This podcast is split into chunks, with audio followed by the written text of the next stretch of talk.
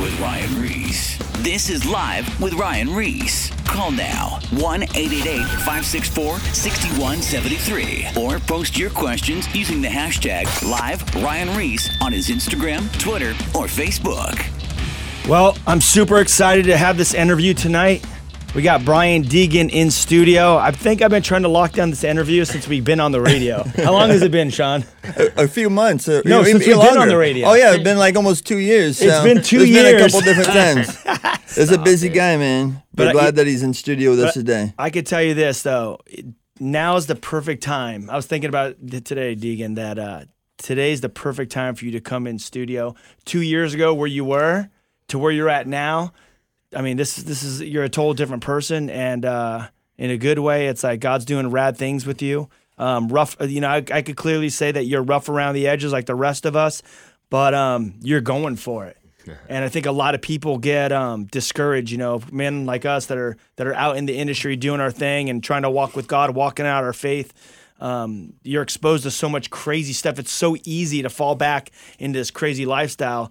But I could truly see, see you, and uh, you're going for it, and um, you're just letting your light shine in in this world. But um, I want to talk to you about your story. If you guys don't know who Brian Deegan is, I looked this up on Wikipedia, but it's old. But I'll just give it to you, and then we're gonna get the real statistics from from Brian. His name's Brian Deegan. He was born May 9th, 1975. He's an American freestyle motocross rider, professional, and founder of the Metal Mulisha. You guys probably seen those clothing um, in stores all around the world.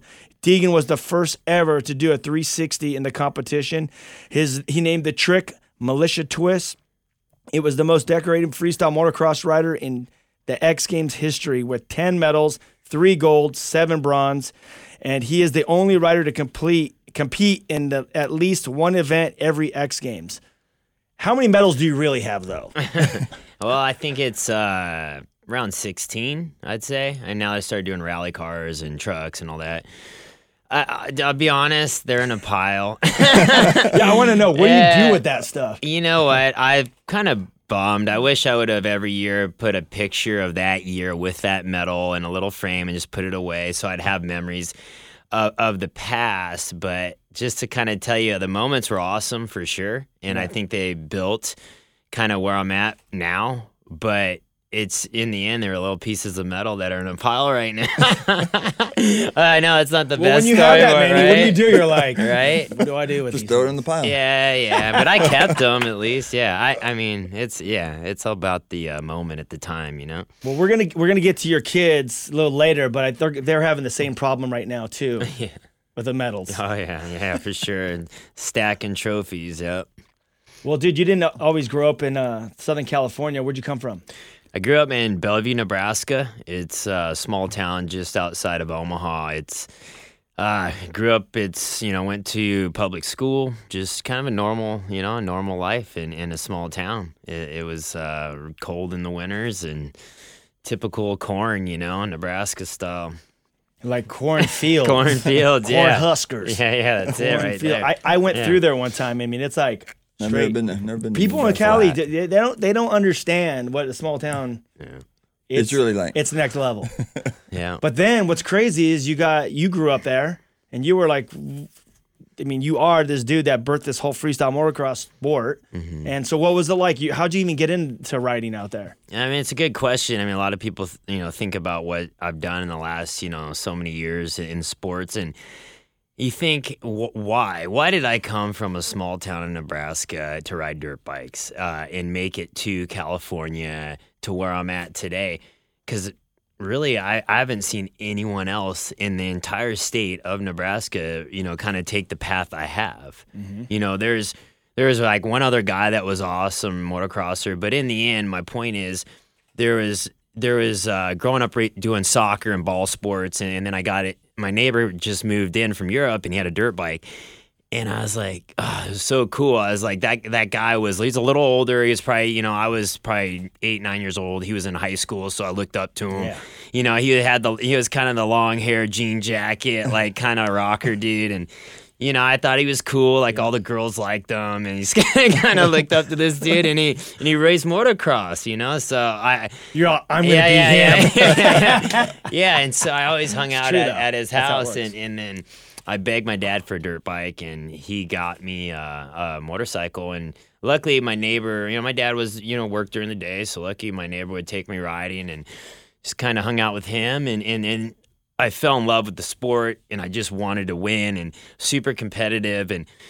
Uh, I was able to start winning locally, and then at that point, we knew we had to go to amateur nationals that, that were like uh, Oklahoma, Texas, Florida, and my dad, you know, took me to all those races, and and uh, in the end, I got to meet people from California and Florida, and realize that if I really wanted to be a pro and be be the best, I had to venture out, and and that's when, you know, I graduated high school and was able to go to California, and uh, Do you have any crazy story like like uh, Deeg or not Deegan? Uh, Faisst stole his dad's car. Like that. Do you have any crazy story like that? How you got to Uh, you know, in, in the end, I dude, to be honest, it's you know, I was probably 14, 15 years old, and I somehow talked my dad into let me go to California. And, you know, there's a guy races uh, pro that used to Jeff Emig, and he lived uh, down in Kansas City, and, and I remember we drove out in his pickup truck to California, and, and I was probably you know saying 15 years old, and I remember it's right when. Uh, Guns N' Roses' "Appetite for Destruction" album came out, and I remember we listened to that like the whole way. And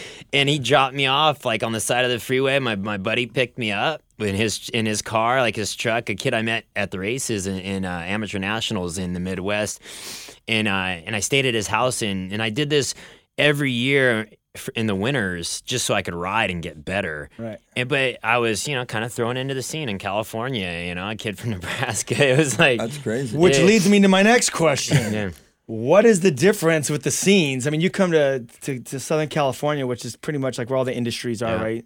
Yeah. And uh, it's just a whole different world. I mean, it's pretty much it's a different world out here, different culture. Yeah. You have access to a lot of stuff and Mm-hmm. excess. And uh, so, what what was it like you coming from the small town and then showing up in this in this industry? What what was going on? What what were the changes that took place in your life? Yeah, you know, I came out to California and it was, you know, going to Nebraska as a dirt biker, no one really cared. You know, football was the thing. And, Right. and so, you know, coming to California, you know, fast forward a little ahead and, you know, 18, 19 years old when I, when I asked my dad if I could move to California when I graduated high school and chase chase being a pro in motocross and he said all right you know we can do that and give it a run. If not i'd you know probably go back home and go to college and Yeah. and do that. But i just knew i didn't want to go back. I wanted to make it. And and uh but you get thrown into a world of southern california you know pro motocrosser uh it's a different game out out here. It's not like you know Nebraska, and a lot of things get thrown at you, and come into a scene that was all about you know there was there was some money and, and uh, you know it was all it was all kind of fast times really. You you had uh is popularity of motocross. Like it's a big scene out here. And and you know you think of everything all the influences and everything that come at you when you're you know in a popular sport around thousands of people. And and uh you know it, it was going quick. And and I wasn't really used to that you know? I'm Yeah. growing, I didn't grow up around that stuff. So it, it was different, but luckily, you know, on the first parts of racing, I really f- was so focused on winning that I didn't really want to drink a beer. I didn't really want to, you know, I didn't. I just like wanted to Be focus. focused, yeah, yeah. I wanted to win. I wanted to win at racing, and, Yeah. and you know, and that was kind of my first when I first came out. That kind of kept me focused on that. But definitely a different scene with in Southern California. Everything's you know, a lot, lot quicker, moving faster, and uh, I mean, a lot of, lot of influences, good and bad. It's just part of, part of the place. But you know what? That just sounds like life. Yeah. It know, is. It is, It's- right? I mean, if you, you know, everyone has has that at different levels. Yeah. You know. But in these scenes, you know, you get access to a little bit, a little bit more stuff. Yeah. So there you are. You know, you're you're racing and stuff. And what was what was the next step? I mean, what what even led into this whole Metal Mulisha thing? I mean, from what I know, I'm I'm a skateboarder. I grew up in the skateboarding stuff, and I, I rode dirt bikes actually when I was in first grade, second. I had a YZ50, and then I went to like a 60. And then during that time, they started building all the houses, so I just converted this back to skateboarding. Yeah. But um, you know, I knew, I always knew, like, I heard about the Mulisha guys. That these guys are a bunch of lunatics. My friend was a huge dirt biker. He showed me the crusty demons of dirt. yeah, yeah. And, you know, when Seth did that jump and split his head, and that's that was my introduction with mm. Ryan Kreutzer and all those guys. And these, they're all dirt bikers. A lot of my friends, and they were like out of their minds. Yeah. And you know they they are like, dude, the Mulisha, the Mulisha, these guys. And I watched them. I'm like, yeah, dude. I'm like, I like these kind of guys. I like hanging out with these dudes. You know what I mean? And so I always heard the stories, and then um, I'd come cr- I'd cross paths with you guys when I'd be on skate tours at different places. Yeah. But um, how this whole thing even Blow start? up, yeah. Yeah, it's really comes down to, you know, like I said, I came to California focused on winning in Supercross, and, and I was able to go out and, and uh, win. Say, I, I really trained really hard. I went out and won LA Coliseum Supercross. I remember the finish line, I ghost rode my bike over the finish. It was my first. Was that in San Francisco? It was in uh, LA Coliseum, and, and uh, it was a big, you know, a big moment for me. And, and then a few races later, a ride opened up at Suzuki, and I was like, all right, I'm gonna get it. I, you know, I'm a top three Supercross kid, privateer, and I didn't get the ride, and, and I and it really hit me. It made me go, you know, it made me mad, it made me angry, it made me turn, and I was like, uh, just instead of like sucking it up and being, you know, working the angles and being nice and maybe getting the ride, I was kind of turned the other way. You know, kind of was like, you know, mad at the industry mad, mad at everything, you know. And then I and that's when I started doing tricks on dirt bikes with my buddies for fun. And uh, Crusty Demons of Dirt came out, the first movies that show what riders really do behind the scenes. Right. Because before they, all the riders used to do things behind the scenes, but they wouldn't show anyone. because it's not good for corporate sponsors. not good for sponsorships or the sport, right? Right. So Crusty Demons came out with showing what really happened. You know, the parties, all the stuff behind the scenes. And then, uh, and then it escalated, and that kind of came from a snowboard skate area, skate era of videos, and Moto took it on. Uh-huh. You know, so and then it hit, and you had a few other video series come out, and then all of a sudden I started making money for just doing videos, and it was crazy because I'm like, man, I've never been paid before like this, like, and and then next thing you know, this Videos as in just so people that are listening. free riding, freestyle motocross. They're out in the, they're out in the in the hills and Yeah. they're just making these massive jumps and they're just clearing these gaps from like how many feet is the gap? Yeah, hundreds of feet. Like it was, a, you know, a couple hundred foot jumps out in the hills. They're videoing this, videoing the big crashes, uh, Right. you know, uh, huge jumps, and it, it just got down to like video parts. And then we never had that in our sport before. It was always about racing and winning. And you're a number. Uh, this was more about a character, and you know who who, who you were became like the, the value you had, your character, how crazy you were. That's the more money you made. You know, image, you see- image sells. It, it was it, and that was Yeah, Southern. California. So then a sport builds called action sports. You know, from this, it's like okay, all these guys that are kind of rebelling against normal sports. The action sport starts in X Games, and and we come in, and I'm like, all right. Now, now we have our crew of guys. You know, it's like two or three guys. It was like Twitch Faisst. You know, a few of the guys, like a little handful of dudes. But, but you guys, I mean, I seen some photos. Like you guys literally would be in all black. Yeah. You guys had, took off your front fenders. You guys would have spikes, right? Yeah, yeah, we had spikes, and you know the bottom No line, shirts, no like- shirts, spikes, and, and I was kind of like Gwar style, Yes, yeah, kind of like Gwar, which at the do- time, hey, we listened, you know, it was Yeah. heavy metal and, Yeah. and uh, motocross, and and uh, and then the TV cameras were there. It was X Games, it's ESPN. It was you show up, you know, as Travis Pastrana was the good guy at the time, and, and we were the bad guys, and and uh, we we played the part, and it was real though behind the scenes, Yeah, it and it was- was, all was. it was It was. real though. It was Yeah. not fake. Like we were really like going to jail and really like getting in trouble and and in the end it built this whole image of, of Metal Mulisha and, and it took off, you know. And that that was the first movement of But like Mulisha, Mulisha wasn't. Uh, was it a clothing company at that No, time? no, it was it just more of a movement of all the Yeah. homies, right? It was a group of guys, Yeah. you know. It was when I when I can try to compare it to anything, it's probably like uh, Z Town, you know, and Dog Boys, Mm-hmm. Yeah, right? yeah, Like with yeah. skate, where, Yeah. where they had a crew and Yeah. and they had a movement that they started, and, and uh, so that was it. And it was a group of guys. It was really not about any products at the time. It was just about our crew just just tearing it up. And and, and action sports was about who was the craziest guy at the time. And, and, for me, I came from a world of racing. Who was who was in the best shape? Who trained the hardest? Who's going to win this race? And then all of a sudden, it was like, whoa, you could party and make tons of money, and, and you don't really have to train. And like, this is whoa, this is different, and everything's thrown in your face. And that's when it started snowballing super quick. You out know, of, that's out of what, control. Out of control. Like now, when did, did were you on the Vans Warp Tour? Like when it how that whole thing started? Were you there for the first one? When it was like Eminem and and uh, Yeah, but you, but the Mulisha, you guys, We were in it 99, ni- 98, 99. you guys got introduced right when it. it started. and yeah. that helped blow it up. Oh the whole, yeah, the whole Warp Tour. motocross. Yeah, yeah, it was like Ice T and Eminem, like back in the day when it Yeah, that's started. Yeah, amazing. No, then it went to NOFX and and uh, but yeah, that was a big part of our like we created the first ramp to ramps. We we brought them to those shows and we started doing those tours. And you can imagine, you know, touring with bands and all the stuff there. It was like just a scene. yeah, Girls we- all over the place yeah, and yeah. share, just partying. Yeah, yeah, and you think, and, and we weren't in the band, like we were actually action sport guys riding dirt bikes. You know, we were actually throwing down, and so for us, we were a little bit crazier than even the, the dudes in the band. So it was kind of like we were mm-hmm. taking things to another level. Like you know, like it was, it was pretty fun. If you're tuning in right now, this is live with Ryan Reese. We're here in studio with Brian Deegan, just kind of going over just his career, everything that took place. He's talking about coming out of Nebraska. That's where he he was brought up, and then just got um, experience with dirt bike riding and stuff, and then would eventually come to California on a few trips, and then would eventually move uh, to Southern California, and just watching everything just kind of excel and things actually started to progress in such a way you know still competing staying focused for a while and, and his craft basically.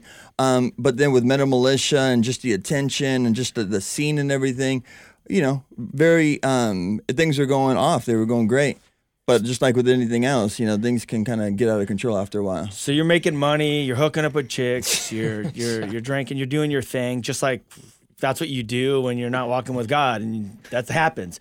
But then you had some near death experiences.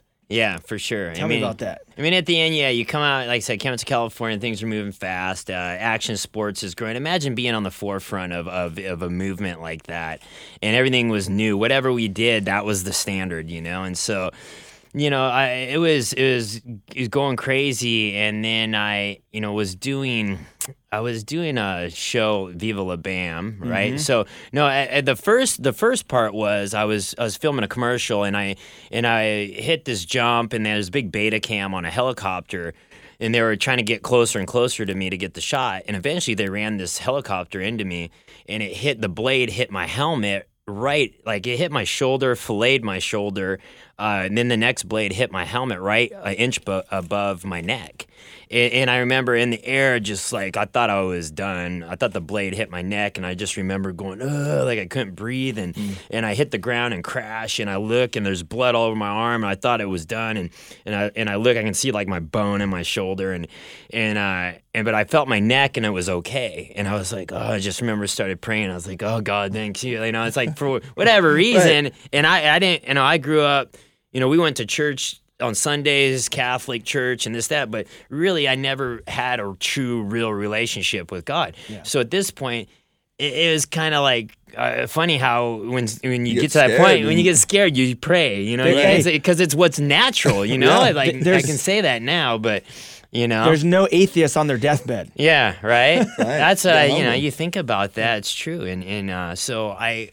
I remember that scared me really bad, and, I remember dry, going to the hospital that time, going, "Man, what would have happened? Like, if that would have hit my neck, where would I be right now?" And it, it crossed my mind, and you know, and I think that next week or two, I went went to church, went to Harvest, and uh, I remember going forward on an altar call, and and I was like, all right, you know, I, it was coming to me. But then, you know, a few weeks later, I was feeling good, kind of back to my scene and doing my thing, and and you know, I was back to that. And so, you know, a few years went by, and uh, and then next thing, you know, I'm I'm at Viva La Bam, East Coast, doing a show where I had to backflip over Bam while he was skating on a ramp, and then Gwar was playing, uh, just another band, and then uh, I was supposed to backflip over him on my dirt bike, and it was really, really windy that day, and and I just remember telling my buddies were there, like Ronnie Faisst, and there was a few other of of my buddies, and I was like, I don't think I should do it. I was real nervous, and I just got pressure from the TV crew, which happens all the time, you know, and and so in this in this industry, and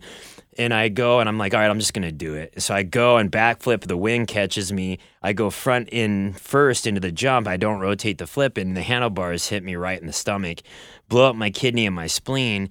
And at that point, I remember laying on the ground, and and it felt like someone like shot me in the stomach with a shotgun. It was mm. burning really Right. bad, and I just was asking for medics, and there was no medics on scene. You know, I of course didn't medics ask. No medics on the whole set. Okay, this That's is like in- crazy, and I'm like, I should have probably asked, right? I smell this. a lawsuit. yeah, right. I know, I know. And that was like the last thing on my mind. Yeah, Like, I know, At I this know. point, I'm just like, oh, please That's live. crazy. And and uh, once again, you know, I'm praying like, please God. And and and uh, Faisst is there, my buddy Ronnie, and and I just remember telling him like, dude, I think I'm gonna die. I think I'm gonna die. And and my stomach started growing really big because it was bleeding inside, Oh, and my arms, everything was turning yellow, you know. And and uh, Oh, the ambulance finally got there. It was like 45 minutes later. Took me to the hospital, and I remember on the way to the hospital, I kept falling asleep or trying trying not to fall asleep.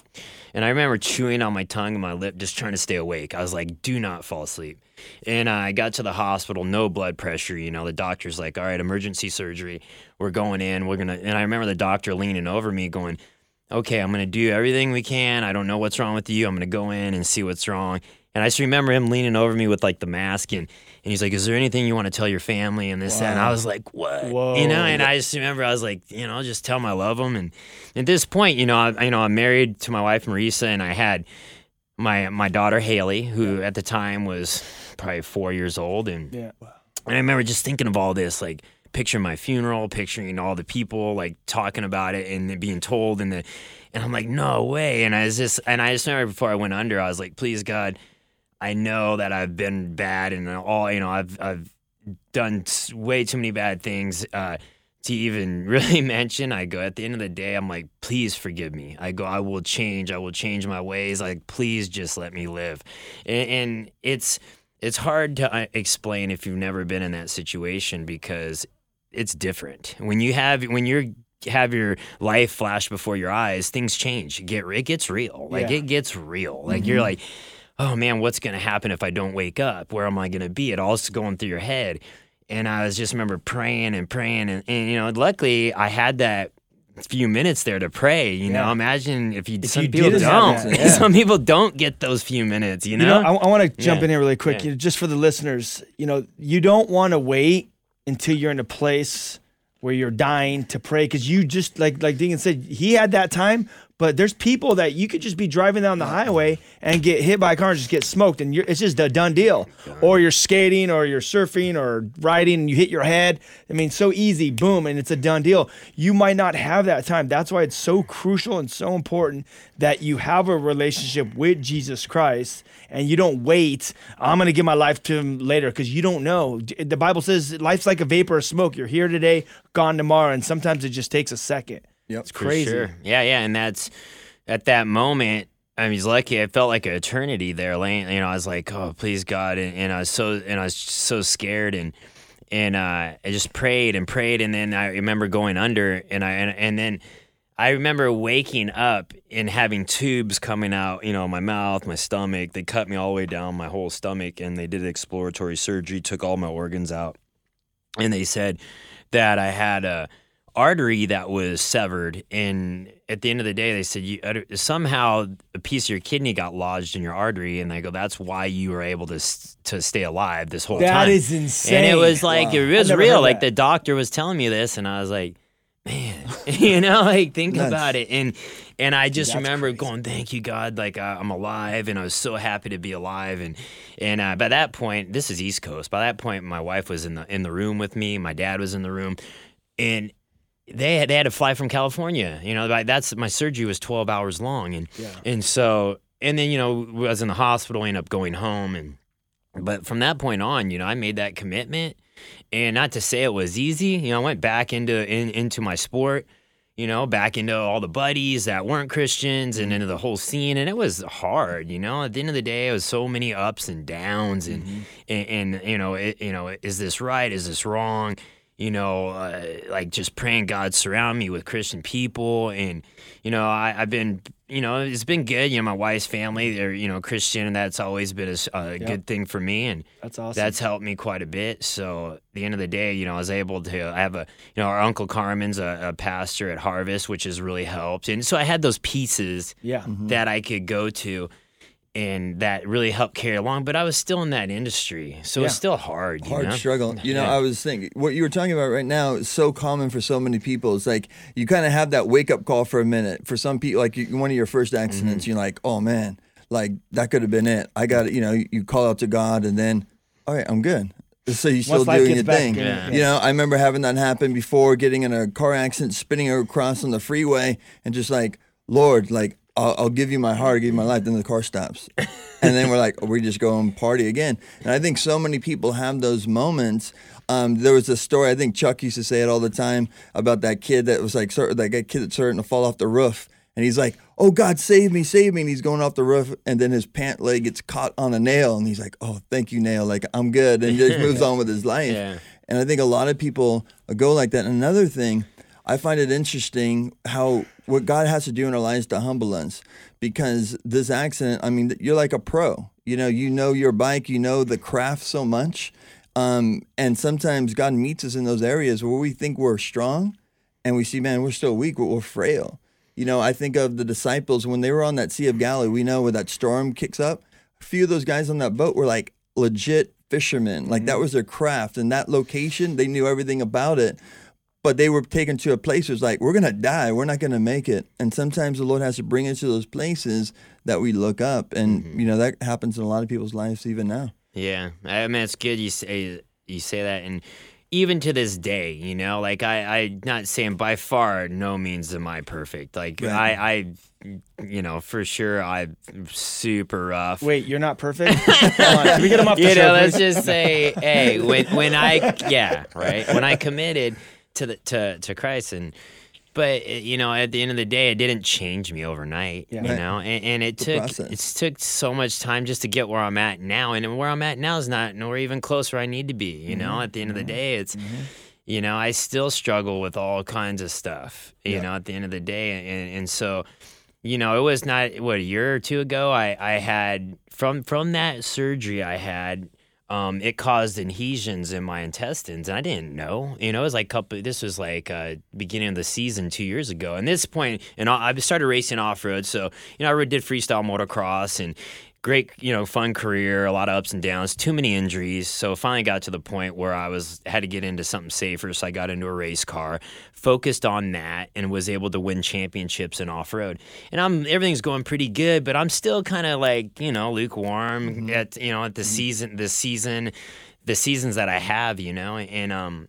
I, and a truck racing season started, and I was, you know, I was, I won the last championship, going into the first race, and a week before the race, I'm like, my stomach started hurting really bad, and, and I'm like, oh, I, I didn't know what it was. And next thing you know, I'm on the ground, like I can't even mm. move, and I to the emergency room, and they they go in, they look, they look with X-rays, they're like, yeah, you have a small bowel obstruction, and and I'm like, what mm. is that? And, and at the end, they're mm. like, your small intestines is closed, and I'm like, what? And they're like, yeah, no food or fluid or nothing's going through that. And I'm like, okay, how do you fix it? They're like, well, we're gonna have to cut you all the way back open and, and start Oh, like basically cutting free your intestines and Oh, and I'm like, dang, and that, and that that's from scar adhesions, you know, from from handling your intestines from the surgeries before. Sorry if it's graphic, Yeah, but yeah, no. it's real. so uh, they, they so anyway, I, I waited in the hospital till I finally got to the best guy who says I can go in with the robotic hands and we'll go in and do it real real clean and this will be a pretty easy procedure for us.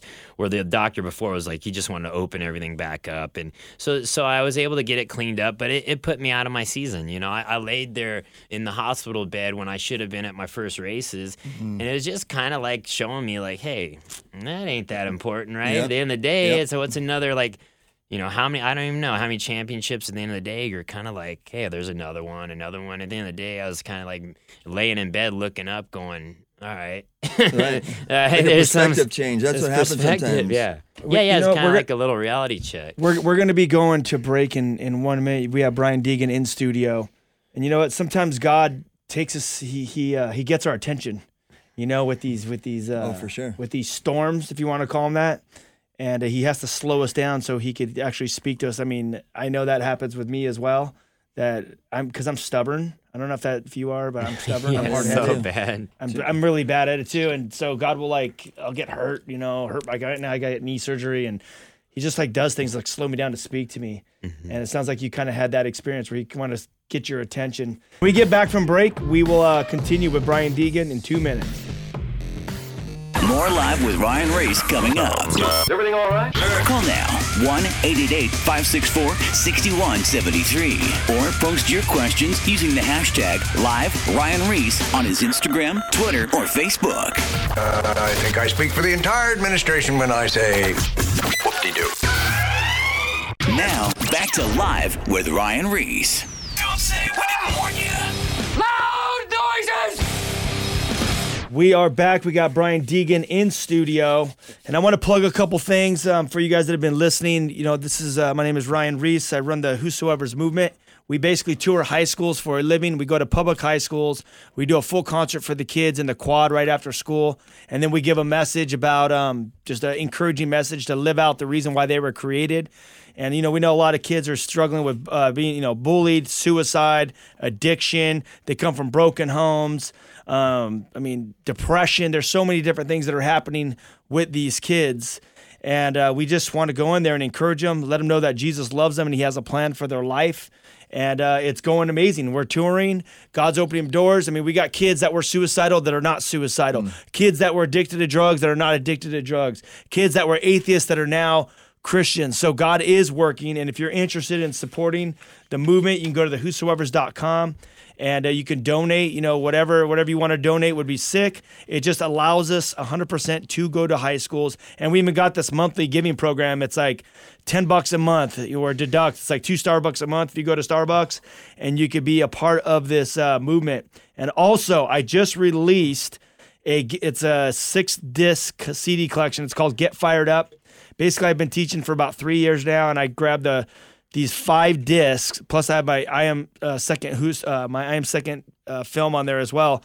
But I selected five discs. Um, that will fire you up in your walk. You know, maybe you're a brand new Christian. Maybe you just gave your life to the Lord. Maybe you're, you know, maybe you've been a Christian for like a million years, but you just don't got that fire in you. This this collection will guarantee strike some nerves and it will get you fired up. You can get that also at ryan-reese.com. So yeah, Sounds good. sick.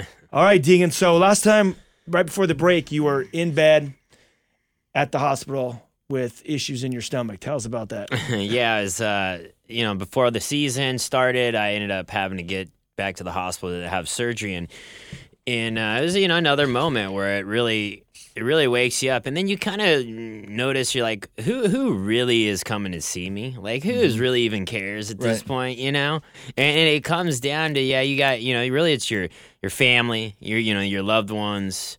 Uh, you know the guys from the church, Yeah. and that's one of my points too. I think you know, there was a point in my life where I where I was, you know, angry and I was kind of against everything and everyone, and and uh, at that point, I didn't really know how or where to turn to, like you know, and, and that's the one thing I've noticed over time with with the church and, and Christianity is there there's always people there with the same problems, the same struggles, and, and that's the guys do want to help you. You know, at the end of the day, and you're like, "Ah, I don't know, I'm too cool for that, or or I just feel uncomfortable. I don't really want to go in there. You know, for me, I, I kind of got to the point where I'm like, I have to grow. And uh, like you know, my brother-in-law brought me to say to Sandals Church. You know, that was where I went to in Riverside, or and I really clicked there. And I went to a men's study in there, and, and they invited me to a men's study. And my brother-in-law and I was like, Tell us about this experience. and I was kind of like, ah, I don't know, dude. I don't know if I'm gonna go to a men's study Because it's in your neighborhood a- area, right? Yeah, yeah, yeah. It's close. It's People know close. you? Yeah, yeah, yeah. People, yeah. It's right in the yeah the world that we ride dirt bikes Right. in, you know. And, So and it I could was be like intimidating. a little bit, and I was like, all right, well, let's you know. So I go and, and I show up, and you know, it's all older men really just hanging out, like probably eight guys. It's pretty intimate deal. And Yeah. and I sit down and I'm like a little uncomfortable, but I was like, man, everyone was pretty cool and no one really knew who I was, which was kind of cool at one, you know, a little Yeah. bit. But I'm used to people n- kind of knowing who I am in, in our little industry world here of mm-hmm. Southern California, which sometimes brings comfort, right? Mm-hmm. Because people are like, oh, you, they, you kind of treat you a little different Yep. or whatever reason. And I'm kind of glad that didn't happen. And we sat, you know, we sat down and, and we, you know, we read through the Bible, we prayed together, and then we talked about really our issues, and we all kind of had the same issues. You know, it didn't matter if this dude was 20 years old to, to 60 years old.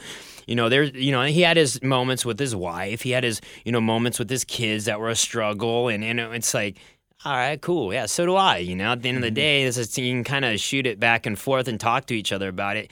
And it really helped me grow. And at the end of the day, I, I, I really left there going, man, it really helped me grow as a Christian. And like it says, you know, iron sharpens iron, and Yep. which means really you just surround yourself with other Christians and you and you grow. And mm-hmm. and so for me at the men's group, but the problem is at one point the men's group just ended after three months because that was its cycle or whatever. And I kind of like was. All right, now what? And I kind of, you know, wandered again, and, and, and it happens, you know. Right. Yeah, you know, when you gave your life to the Lord for the first time, you were you weren't plugged in. You kind of fell out, Mm-hmm. and then what happens? Just like you, me, anyone that gets unplugged from the iron sharpening iron, you basically just go back to your old ways. Very easy. So if you are trying to walk with the Lord, people that are listening, you got to get plugged into a church. There's addiction groups if you're dealing with addiction. I mean, hey, if you're in if your marriage is in shambles, they have groups for that. Yeah. Mm-hmm. You know, and then if you just want to go to a men's group and, and talk about men's stuff, they got groups for that. Then they got the the church services that are on Sunday and Wednesday you can bring your whole family to. But it's so important that you're plugged in because when you're plugged in, like Deegan said, is you're you're reading the Bible, you're praying, you're learning the stories, and the the word of God is sharper than a two-edged sword. It's it literally exposes our innermost parts and it starts transforming us. It's the DNA of Jesus Christ. That's what the Bible is. It's God's word. So as you're learning about it, your life starts transforming. But if you're trying to be a Christian, and Deegan, you can relate to this, you mm-hmm. know. So if you're if you want to be a dirt biker and you're you know, you don't look at the magazines, you don't know the the video parts, you don't know the writers, and you and you don't even say you don't even have a bike, or maybe you have a bike but you don't ride it. Like, what are you? You're a poser. You know, you're like you're posing. You put it on Instagram and get away with it if you want, if, unless people know you. But in the same way, that goes for Christianity. Mm-hmm. If we call ourselves a Christian, but we're not reading the Bible, we don't know what it says. We're not plugged into church. Mm-hmm. We don't have these these you know fellowship, the teaching, the prayer. We have all these all these things that what Christianity is. Then and we just have a Bible that sits on our table. Well, we're but- posers because yeah. we don't know we don't even know what we're talking about. Yeah, Yeah, yeah, I'm you- a Christian man. I said the prayer. Yeah, and you're gonna want to spend eternity with Jesus. And you That- don't read this word. Exactly. And I'm not saying I'm perfect about that at Yeah. all, but at the end of the day, think about it. You better know what you're Yeah, yeah, and and it is not to get off on a whole another tangent, but at the end of the in the in- end of the day, you look at. You ever take the time to just look around and go, man, what created all this? Exactly. And, and, and the, the way I can put it, and I've looked into it because I'm like, hmm, was it God? Was it this Big Bang theory? What what was it? So I looked into it, and, and I and I studied some different stuff, and in the end, I just came down to the, the theory of something can't come from nothing. Mm-hmm. And so mm-hmm. think about it. how how did this whole whole universe come from nothing? It couldn't. Someone had to create it at the end of the day, and it and we can't wrap our minds around it, and we're not probably supposed to. Really, at the end of the day, right? At the end of the day, it's God's creation, mm-hmm. A- and, I feel like if you really look around, besides what we have forced into people's mind through you know TV and all mm-hmm. the stuff mm-hmm. that now look at God's creations if you really want to see it, and tell me that.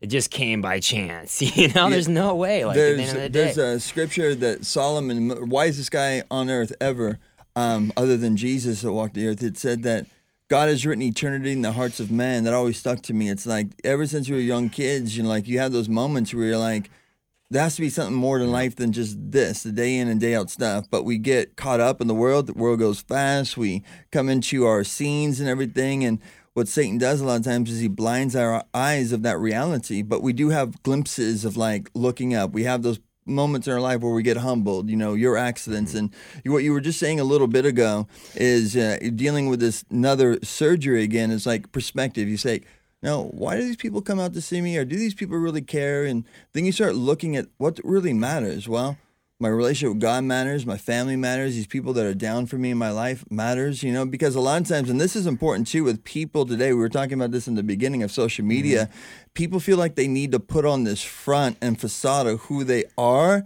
and they're putting on a thing that people are just doing their own life anyway. You know, they're not mm-hmm. so wrapped up in you, you know, you might entertain them for like 10, 20 seconds, but is there anything that's lasting of that in your life? You have to do inventory in your own life.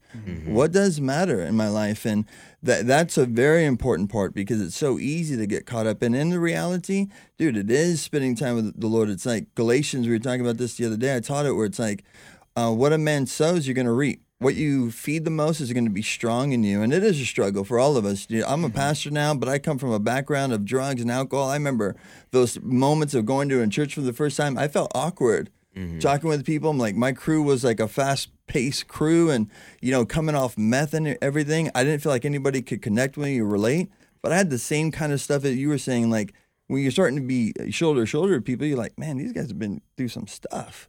You mm-hmm, know, mm-hmm. gnarly stuff, drug addiction, you know, marriage issues, you know, because Satan wants us to think in our mind that you have to get yourself perfect, then you start going to church. That's no. Jesus says, I came to call the unrighteous to repentance, right? Like the, those that are sick, and that's us. And God is with us in this process. He's long suffering and He's patient with us. And it's an amazing thing that even alive. Like God's, you know, spared your life in a lot of ways too. I'm gonna pick up what you said. You said that people think they have to get perfect before they come to church. Mm-hmm. Like, oh, I got to quit smoking weed first, Right. Or I got to stop doing this. You will never be able to stop doing any of that stuff because habits are hard to break. You come with those issues. I mean, I, I've had people come into church and be like, "Hey, man, you know, I'm high and drunk right now," and I'm like, "Sick, you're at church, like, perfect. Keep coming to church." He's like, "Really? It's cool." I'm like, "Dude, I can care less." And then about uh, two months later, he's like, "Hey, man," he's like, "I don't, I don't drink anymore." He's like, "I just smoke weed." You know, but I'm high right now. I'm like, sick. Keep on coming, dude. And then another couple months go by. And Then he has, next thing you know, he's like, dude, I'm sober now. And it was a process. Yeah, right, he was for sure. coming drunk and high to get just so he could get into church. Yeah. For the first two months. Then he was just coming high, and then finally God did that work. And that's the way it. That's the way God works in our life. It- You don't have to get cleaned up. You didn't get cleaned up. He God started cleaning you up slowly but surely. But let's let's let's go back in into this uh, to this discipleship. So you're because you know I know there's a lot of listeners that are that are trying to figure out how to get plugged in and to stay on course. Yep. And I've seen your life in the past, and I see where you're at now. You're on course. You were going to this discipleship thing. Then it broke up. So then, what was the what was the process? So you didn't get, uh, you know, so you didn't uh, end up back where you were. What what was the next step? What'd you do? I, I really had to keep searching to get plugged into. We, we had a good church in Temecula. It, it got broken up, and everyone kind of scattered. You could see the devil at Mm-hmm. work. If you've ever like really tried to say say you're, you're messing up and you want to make this movement to go to church or you want- you're going to listen to a podcast about you know Christianity uh, which is uh, you know you can listen to some sermons online. You can just look that up and look at all the distractions that happen on your way. Just pay attention to it okay? Like and on your tell phone me or driving? everything. Imagine dude, I I do when I remember I would try to take the family to church or try to go to church and there'd be so many distractions. Yeah, oh I got to do this. Calling me. Oh no you got to come here for this appointment or or you know whatever gets in your way the devil's works mm-hmm. Mm-hmm. overtime okay? Mm-hmm. Like at the end of the day it's real. Like like I, I see it. So uh, for me, I was able to find growth in the podcast of, you know, I, I, I searched from the most major podcasts, you know, to, from the from say the Greg Lauries to, you know, to where I found was, you know, Sandals, which was a local church to me, that has a thing called the debrief on. Uh, it, they have it on. I think they've they shoot it on Tuesday, Wednesday night, but it's on. You can you can go into their archives and, and, you just pick one and listen to it. And, and it just started like a year ago, and I've listened to all of them, and it's once a week. It's like 30, 40 minutes long. It educates you, and, and, and it's real. For me, that's what I found. And, and, and you don't have to go. Well, maybe I'll hit church on a Sunday. You, I mean, you have a phone now. Throw it, throw it in. If you're in your car driving, next time you're listening to music, think, what, am- what am I learning right now? That's that's me though. Yeah. Zero. Okay, I'm letting the world teach me who they want me to be right now. Yeah. Let's be smarter than that. Okay. Yeah. Let's let's grow on the real Word of God and the and the the Bible's it's it's the truth. Yeah. It, it's the truth. There's nothing about it that's fake. And so, in the end, when you're listening to these sermons from these strong pastors that have big followings because God's feeding them, that's real. And you, can mm. learn from that. And it's only going to make you a better person. In the end, a, a man's the leader of the home. You go out and say, okay, my family's not into it. Okay, you be into it. Okay, mm-hmm. watch them follow. And, and there's women out there too. Oh, my husband's this, that. He's, you know, he's not a good guy. Or this, that. Once you you can go to church. Okay, mm-hmm. soon soon you won't want to argue with him as much, and you won't want to do this as much. And he's gonna go, whoa, what's that change she's got going Yeah. there? I kind of want to see what that is. In the end, I think it's leading by example and taking that step. And you're gonna be welcome. You walk into any church and you say, "Hey, I got, I want to talk to a counselor. I want to talk to anyone." They're gonna set you on the right track. They're gonna put you with someone that's just like you, and you're gonna sit down and learn. Trust me, you're not gonna leave disappointed. In the end, that's just the facts. That's how it is. So it- true. and you know, it, with, with discipleship, you know, it, the root word is connected to discipline too. And and discipline, it's crazy how we can discipline ourselves on a lot of things. Athletes, for sure, you know, uh, Olympic athletes or any kind of sports, action sports, and football, baseball, all this stuff. To make it, you have to discipline yourself. A lot of times it's a diet. A lot of times it's training all the time, physically, getting a mindset in. You're focused. You're dedicated to a party guy, I always bring this up. You you do drugs, you alcohol, like you're focused, like you are 007 when it comes to getting high and doing your thing. But you know, in the Roman Discipline. right, Romans seven, Romans six, it says, um, you know, just like you used to present your bodies as slaves to unrighteousness, living like for the world, now serve the things of the Lord to that same capacity. And if we can get our mindset like a discipline, like I'm going to serve God in my life, like I served the world for so many years, and like you were saying right now, the benefits, dude, it's not even comparable. Mm-hmm. The other side were the profits, man. Jacked up stomach a lot of times, you know, hangovers, troubles in your marriage, trouble with, you know, Yeah. DUIs, all that kind of stuff. Nothing comes but from that. chaos comes chaos. out. yeah. Listen, you guys. Life's chaos. Nothing but chaos comes out of a life when you're not walking with God. Yeah. Seriously, like I mean, I look back. I mean, we could all look back at our lives. Just everyone in this room. I don't know about you, because I haven't. You know, yeah, crazy, crazy man over here. Okay, well, we could all look back at our lives and literally nothing but chaos. But then once we've all given our lives to the Lord, it's like that saying, you know, reap what you sow. I think that mm-hmm. verse, it's it's a mm-hmm. verse. You reap what you sow. You start reaping the good things. You get plugged into church, put Lord, the Lord of your, make Jesus the Lord of your life, and you start reaping good things. I mean, I look at you know, we have a couple minutes left. I think we have like ten minutes left, but you know, I've seen the transformation in your life, Deegan, and now you have these kids, and you're you're pouring into your kids. They're racing. Tell us a little bit about you're a father. You know, you're a husband. You're a believer. You're a motivator. Tell tell us about what, what's going on. Yeah, for sure. It's, uh, you know, I've been married now for what, 13, 14 years. That's I mean, and, and I'd be honest, I when we first got married, I was like, I don't know how long this is gonna last. You know, right in right in the whole, you know, scene of scene of uh, action sports and everything we did. I mean, it was it's tough at the end of the day. You know, it's so you know I was always able to turn to God and and Christianity, which is always was this was the foundation, and, and then I was able, you know, luckily, you know, I was blessed with having a daughter, and the, my daughter had a just a, such an easygoing personality. Luckily, our my first kid was easygoing because you know we didn't need to add anything to the to the drama, and then. uh I had my son, you know, four years later, and he, you know, he grew up, and you know, he just loved dirt bikes, and that started snowballing, and and, uh, and then I had my other son another four years later, uh, and he's into dirt bikes, and he's kind of more just having fun. But you know, uh, my middle middle one who races motocross, you know, national champion, best best in you know in the nation in motocross, and and you know, which was the coolest thing when we go to prayer service at the races. You know, he got up and. And led the prayer at one Oh, time, and I was like, "That by far was the coolest thing I've seen him do." He's won a lot of stuff, and at the the day, you want to be a proud dad. But at the end of the day, I was like, "All right." So, so he, you feel like, all right, at least he's getting a piece. He's getting a piece of like having a foundation and and possibly leading something that's you know going to be a good life. A- And he just without any of that, it's just man, it's just it's going to be tough for him, you know. And, and so, and then my daughter, you know, is moving into NASCAR now which is great. You know, she she's on her way. She's an awesome driver and uh, 15 years old, and so you know that those ages are coming. You know, all the other stuff that comes with that, right? Yeah. Right. And and, uh, You know, one thing I like about NASCAR, it's East Coast. So we go be racing there a lot uh, in Charlotte, and, and it's still back there. It's still kind of like uh, old school, you know, kind of like Bible Belt-ish, and and so it makes it a little easier, but it's not easy. You know what I'm saying? You're still in the race community. So, uh, but overall, the, all the kids are doing good. Like I've been, you know, I always just pray in the end that they're healthy, right? Because you know, I, I've been to been to the hospitals with you know with the children that are suffering, you know, with diseases and and have had done stuff with kids like that, and you just you go, man, you just like you pray and you're like, ah, it just Right. made you know, you just it just tears your heart out, and uh, so in the end, I'm just like you know super thankful they're all healthy and and and uh, doing good, you know.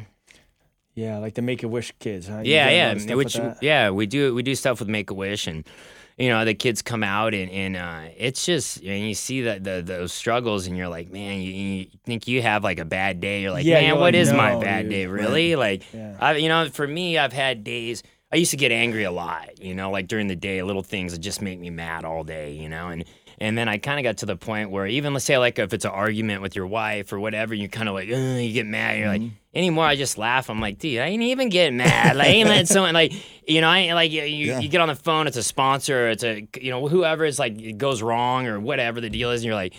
I ain't letting them steal my happiness today. Like I just I try to click and change like that. It's not easy, but you know I say like God just take could- it away. You, You know. could, you could carry that stuff though. Yeah. because people Very start easy. getting bitter and angry, and then they, they just got that chip on their shoulder. chip on the shoulder and it gets you. No, I've been there. I've been the guy with the chip on my shoulder. It gets you nowhere. You know. short fuse Yeah. and just a, a mess. You know, Yeah. You must trip out. I mean, just kind of going through your whole story, how how all this has taken place. You know, coming from Nebraska and where everything where Metal Mulisha went in your own personal life and you know success, Yeah. success on all these different levels.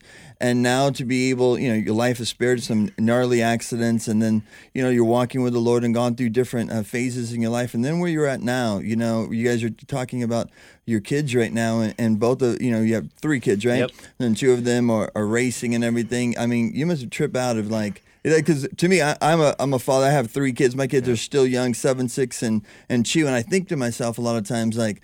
What am I leaving behind? Yeah. You know what I'm saying? Like mm-hmm. legacy and heritage. And you know, it's not about the financial stuff. It's about like what do, what are these my kids going to say to, about me when, when I die or when, when I pass? What am I mm-hmm. instilling in them? And I think that the coolest thing of you know encouraging a relationship with the Lord, but also pursuing their dreams, Yeah. right, and, and giving them vision because that's it. Like you know, doing ministry and, and living the, the Christian life. It's not just being a pastor. It's not just being in the in the mission field. A lot of times, it's fulfilling what God has for you, dude. Being an athlete, walking with God, you can impact so many people's lives. You know, For And- sure. and, for your children to have this opportunity and where you're at right now, I'm sure. Yeah, you trip out, you you get perspective. Like wow, like through all this, as crazy a lifestyle you live for so many years, and you you know, and God's mercy upon our lives, to see where your children are now, where you are, where your marriage is going, um, must be a cool thing. Yeah, I, I could have like if you would have asked me like 20 years ago. Right. I honestly didn't think I was gonna live past 40. That was kind of like my always felt, too. status uh, when I was younger. I'm like, man, I'm going for it. I don't even care. You know, like I'm, you know, I'm gonna be the next craziest dude on a dirt bike, and whatever happens, happens. You know. Yeah. And then now I'm like, man, I, I don't want to go because I want to see my kids Yeah, grow up. yeah. That's my main thing. Like, Yeah. hey, if I if I was gone tomorrow, I could say I, I live ten lives, 10 Mm-hmm. lives of ten men. I'm satisfied with what I've done. I'm Mm-hmm. good. But at the end of the day, I can't. Like, I'm like, man, I want to see my kids grow For up. sure. You know, I want to see them. You know, have you know when they be, have grand when I have grandkids, all that, all that Yeah, you system. Yeah, You know, like yep. it's all changes as you know as you see perspective in life. Well, It's what's so- really important? But- you know, That, well, that's the whole thing. When you're young, we don't you don't think like that. No. And all these yeah, yeah. People that are Yeah. doing these crazy things, like when we were young, Yeah. you guys, like God has a plan for you. Don't go down this route of, of making all these mistakes. You're, you're young. You're not thinking of the future. I mean, life, you want to live it to the fullest. yeah. You know, you want many years ahead of you. And, you know, I know we're going to end here, but um, you also started this new company called Deegan 38. Yep. What, we got like two minutes. What, what What's it all about? Yeah, so the Deegan 38 brand was was I went out and was building a tire line since I race off-road trucks now. I did a tire line with Mickey Thompson tires and you know, just it's cool. It's tires for trucks and jeeps, and then now we have all terrains, and it's just a different way of me kind of going to a more like uh, you know mainstream family business and. Yeah. You, you know, and, and the thing was like my past with say the Mulisha and all the other stuff, and I and there's points when I said, "Oh, I'm just gonna turn my back. I'm just gonna head to the woods and raise my family in the in the woods, and I'm over this whole thing." You know, I've had those thoughts, and I was like, you know what? That's not what God wants. Yeah.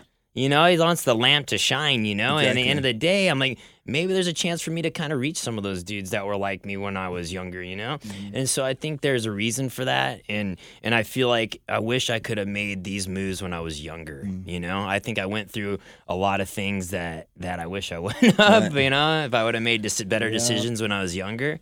But hey, you know, that's But you know what's rad is God's completely restored and He's doing big things with Yeah. you. And you know what? You are light shining.